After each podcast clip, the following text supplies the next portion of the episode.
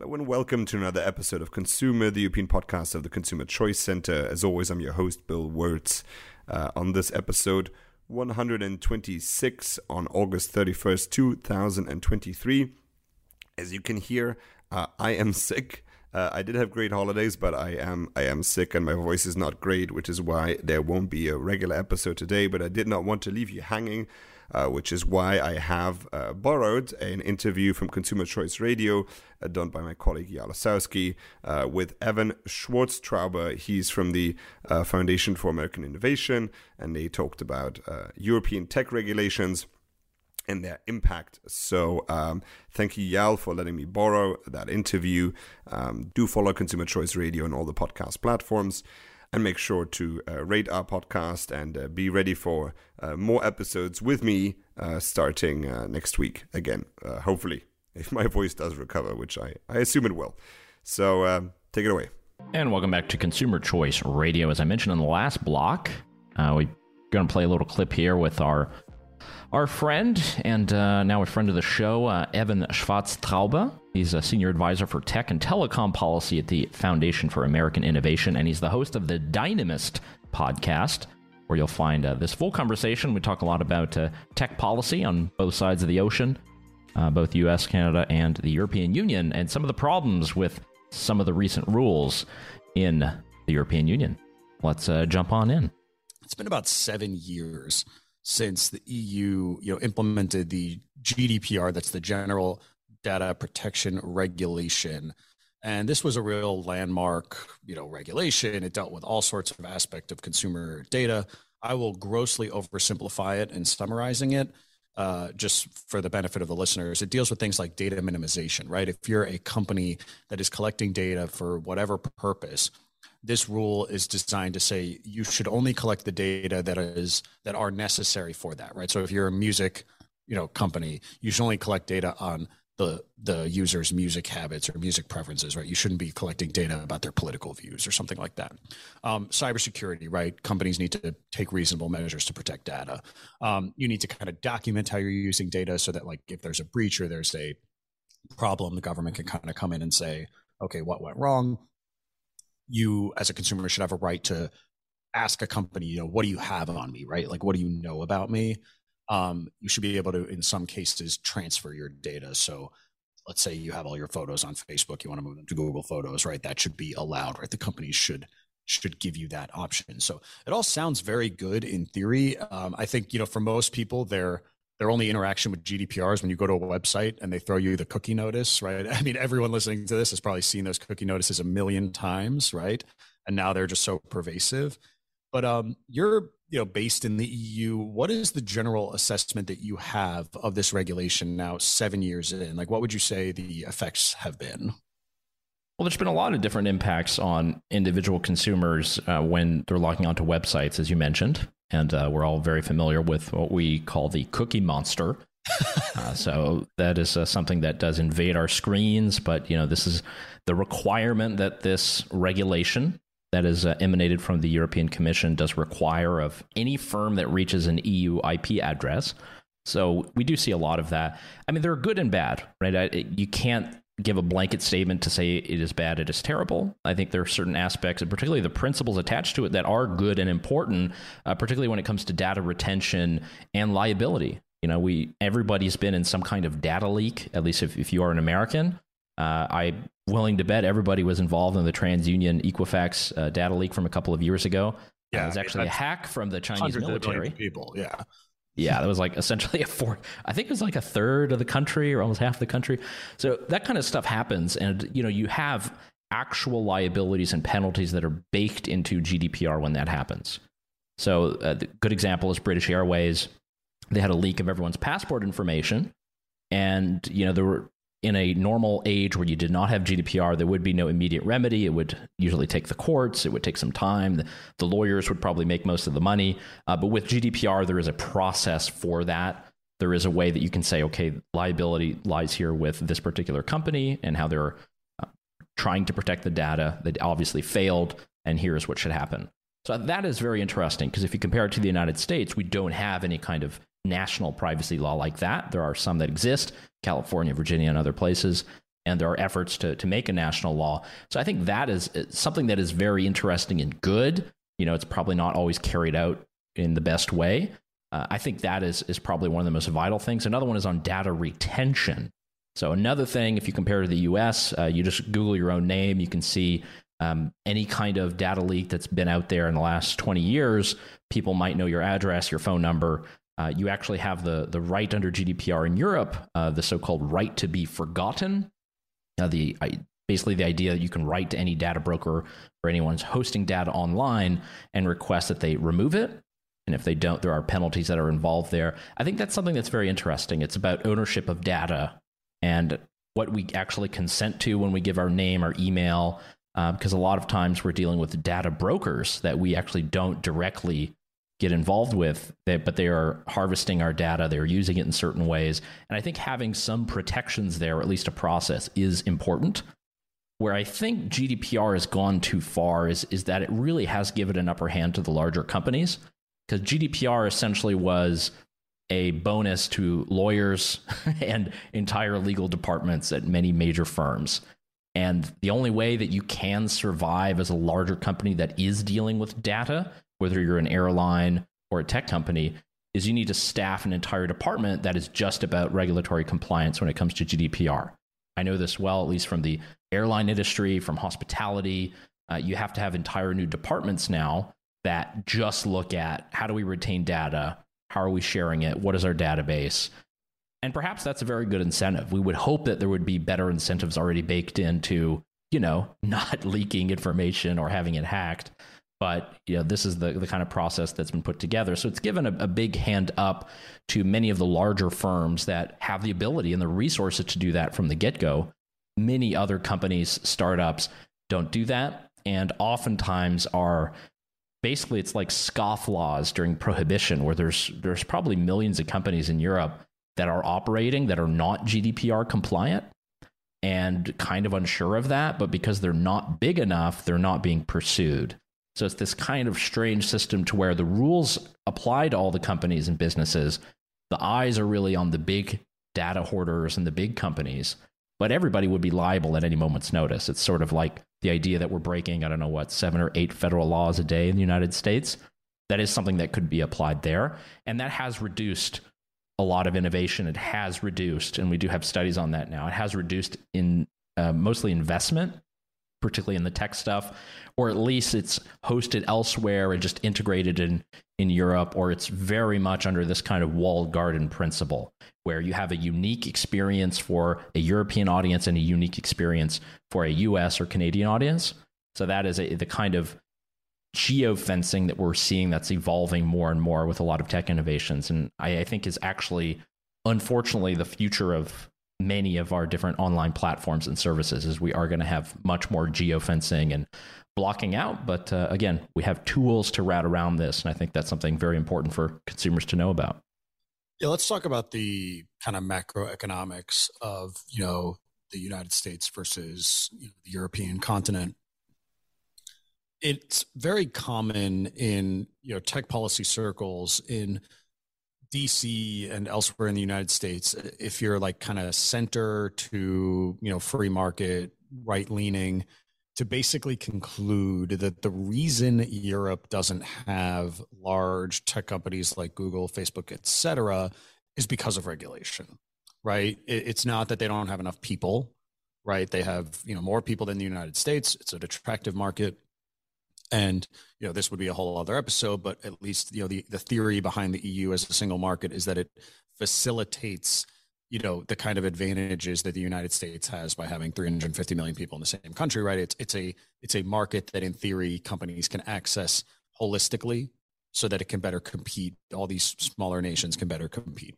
But the general idea if you ask like a libertarian in dc is they just they they strangled their tech sector with regulation. That's why they just don't have these big companies and the, you know the joke and you have to do it and of course pick a european action is accent but what about spotify right? Because you have of course sweden you know spotify is headquartered there so like yay success. But you look at other you know kind of rankings and you know like maybe the biggest company at any given time in Europe is like a food delivery service, right? So it's it's not necessarily super interesting. No, no shots, you know, at DoorDash and Uber Eats. These are obviously innovative platforms, but you know, it's not necessarily the most exciting thing, right? If if if you're, you know, a European and you're trying to be proud of your tech sector and like the most, you know, revenue you can generate is through food delivery.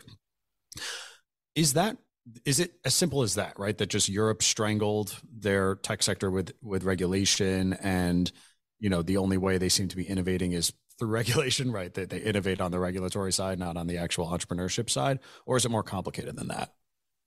I think there are elements of that. You know, it depends on on the the country that you might be in, and there are individual countries that really have taken great strides to being more open towards innovation.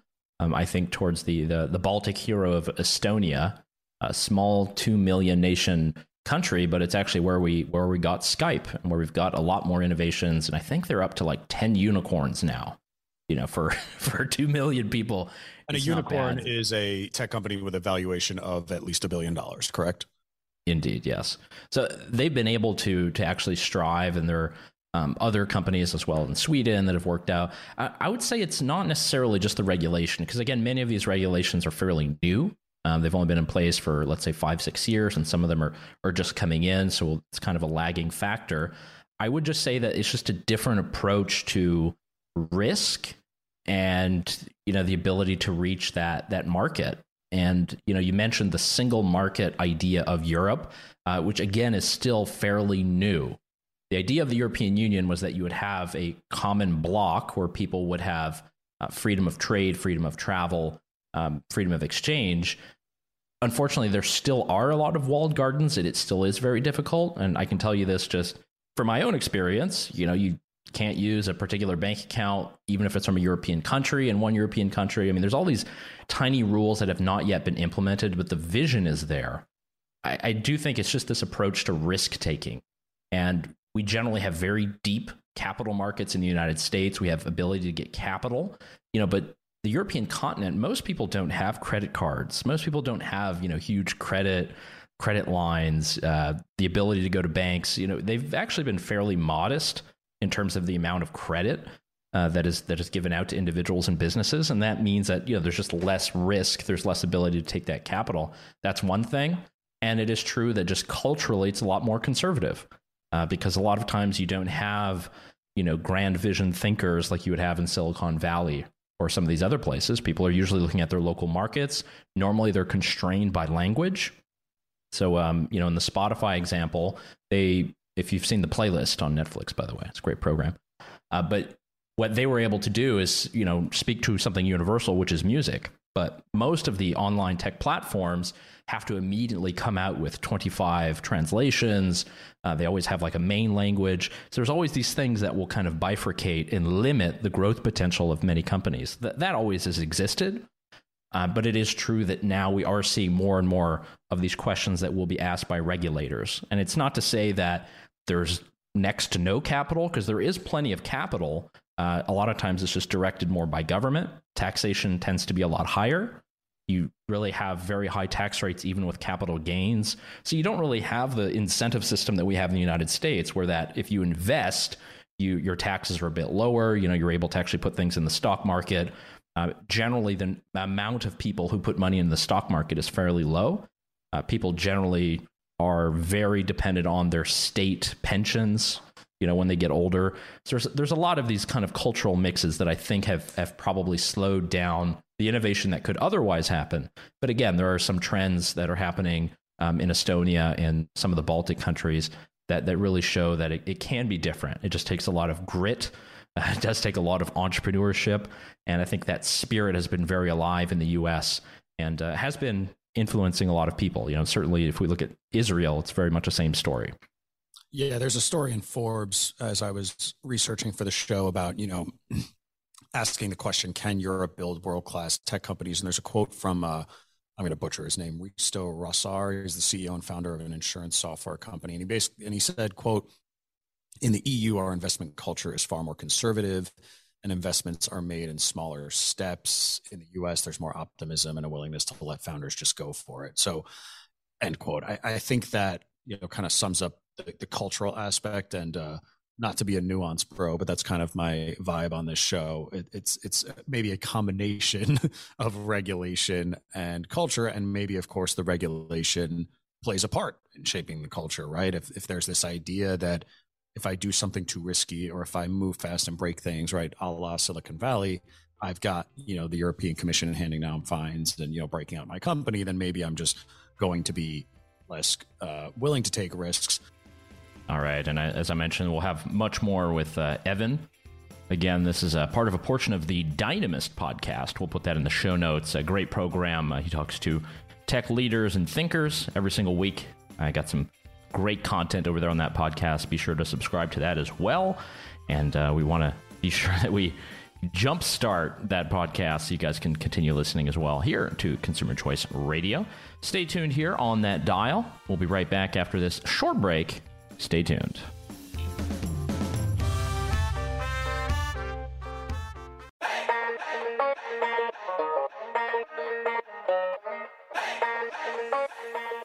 Yeah, welcome back to Consumer Choice Radio. We're going right into it. Part two of our interview with Evan Schwarztrauber of the Foundation for American Innovation. Let's uh, take it back to Evan. There's also the issue, of course, of what is the end goal? You know, a lot of critics of competition policy have said part of the problem is that companies in Europe just their goal is to get bought out, right, by Google or Apple or Microsoft or whoever, right? That is considered success.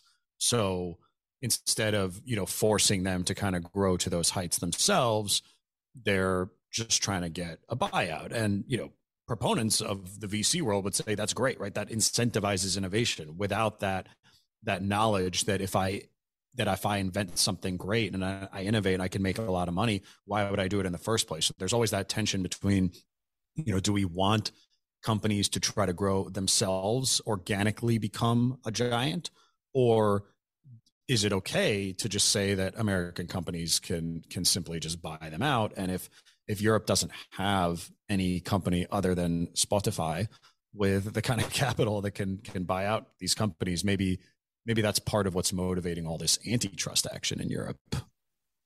Yeah, I I think you're you're right on a lot of those elements. And it's not necessarily that regulations are some hunkering dark cloud you know that that exist upon every european countries we have our own clouds that have nothing to do with regulation but an uh, iron curtain if you will. Yeah yeah. And it, it is true. It's just that you know, there is a lot of innovation that's happening. I think it really is just you're starting with small markets, you know, so that's it's just a different it's a different approach. You're, not able to scale immediately to the level of, you know, let's say a company in California all the way to you know New York and you're able to reach all these different people, there's still a lot of restrictions. There's a lot of restrictions with you know we still have custom fees on certain products even across the EU. It doesn't matter um, that we have a single market, so called. That vision has not yet been realized. I think once it does happen, um, Europe could be a player, and it would be very interesting.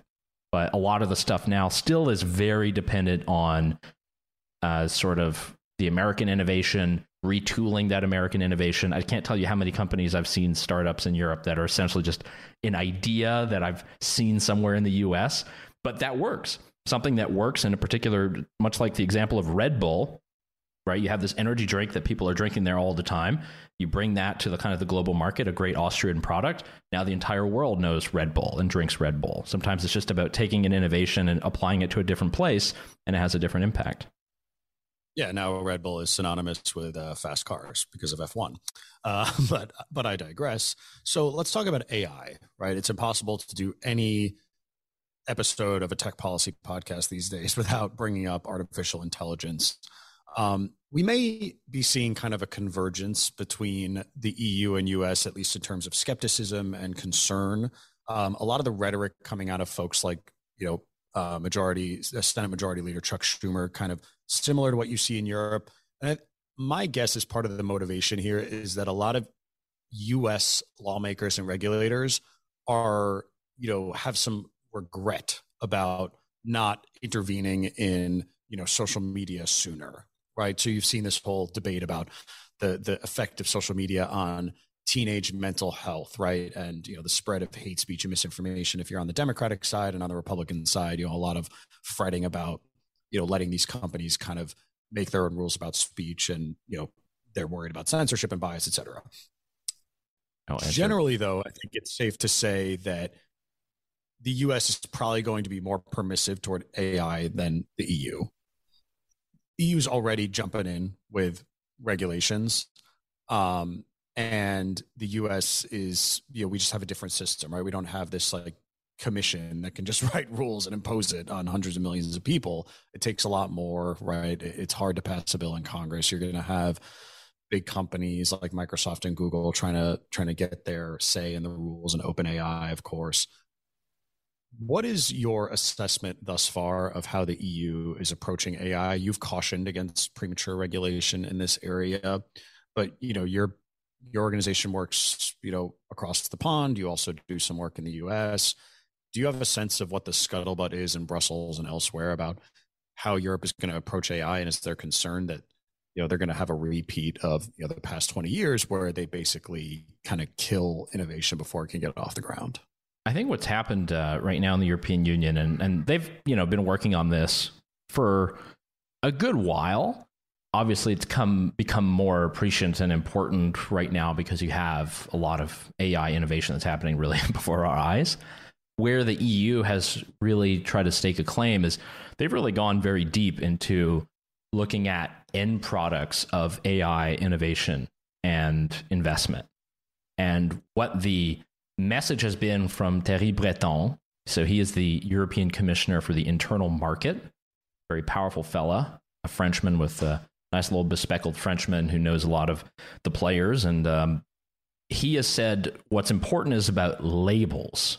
And this is very similar to the targeted advertising approach of, of many of the European regulations and even some in the US that we've seen introduced they want to be able to inform consumers that something is artificial intelligence or has somehow had AI in the process. Um, so it's much akin to uh, various labels on food, for instance. If there's you know your nutrition labels and you know that you've got uh, polysaccharide or you've got some other uh, chemical or ingredient, um, consumers should know, and there should be a label. Uh, so that's sort of the the first thing that the EU has been pushing right now how exactly that looks is almost impossible to tell. I mean, I use Midjourney AI all the time, uh, mostly because I'm tired of copyright notices. But you know, we use that all the time, and there's no label. You know, there's no algorithm that says this has been generated. It's probably easy to tell, but what would exactly that look like? Does that mean that the metadata of that image everywhere has to say this was generated by AI?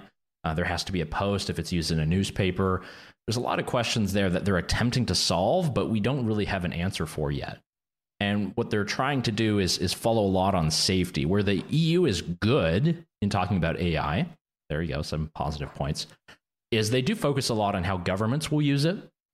And I think that is something that is important to think about because it's it's not just you know bad actors in the tech field. We also have police departments uh, that we know in Europe and the United States that have used different AI companies to track and profile subjects.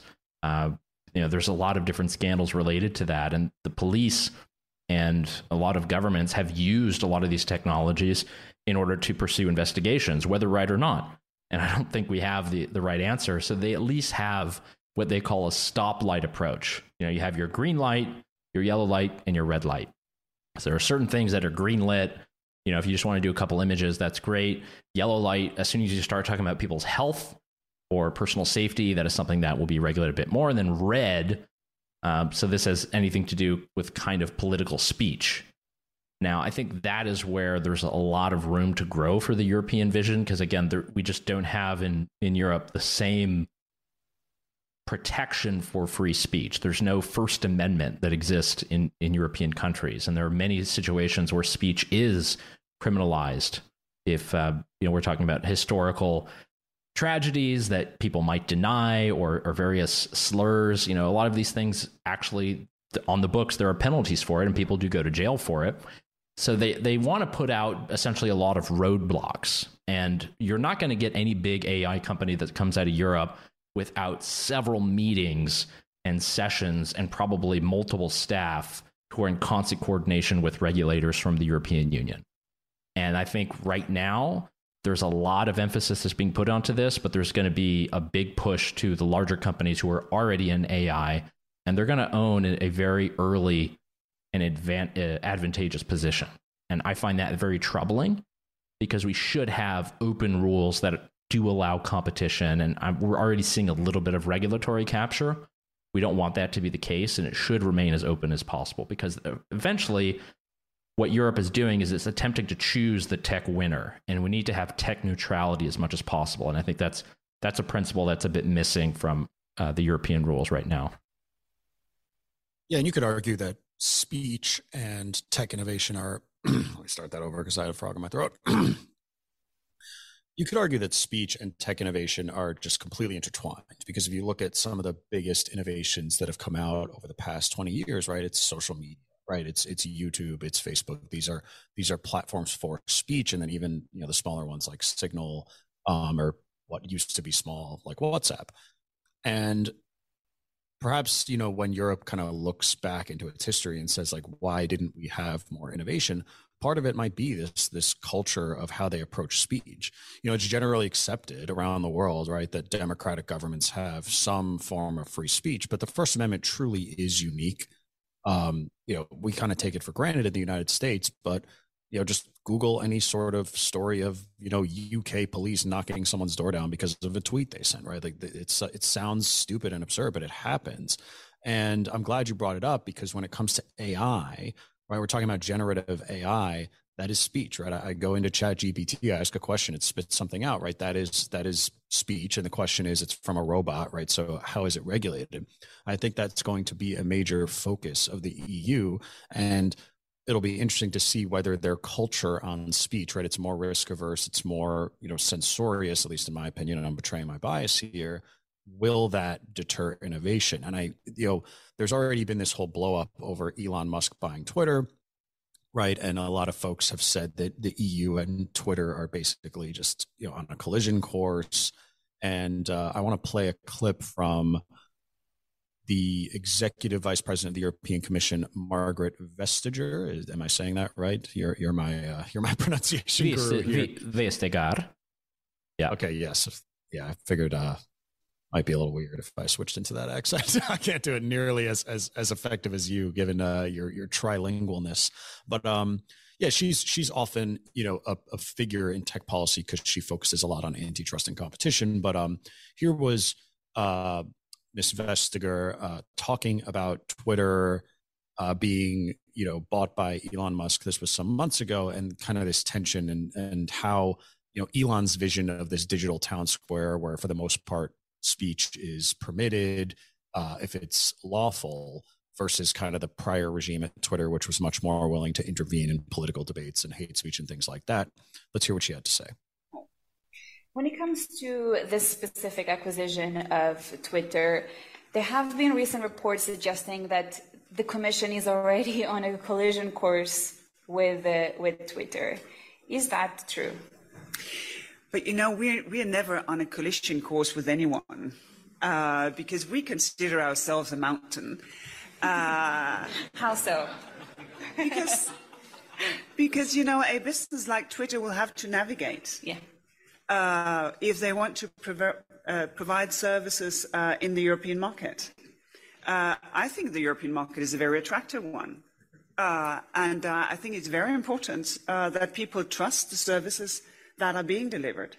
I myself very much appreciated the, the uh, things that Twitter was doing, you know, sort of the nudging. Maybe you should read this article before you pass it on. I think that kind of nudging is most welcome. Uh, sort of the nudging, if you're reading this tweet about uh, vaccine skepticism, this is where you can go for uh, official uh, information. Uh, all these things making Twitter a much more trustworthy social platform. And, uh, and I think it's very sad to see that the people who uh, uh, ventured uh, these um, innovations, uh, that they seem to have no say. And one of those tools was.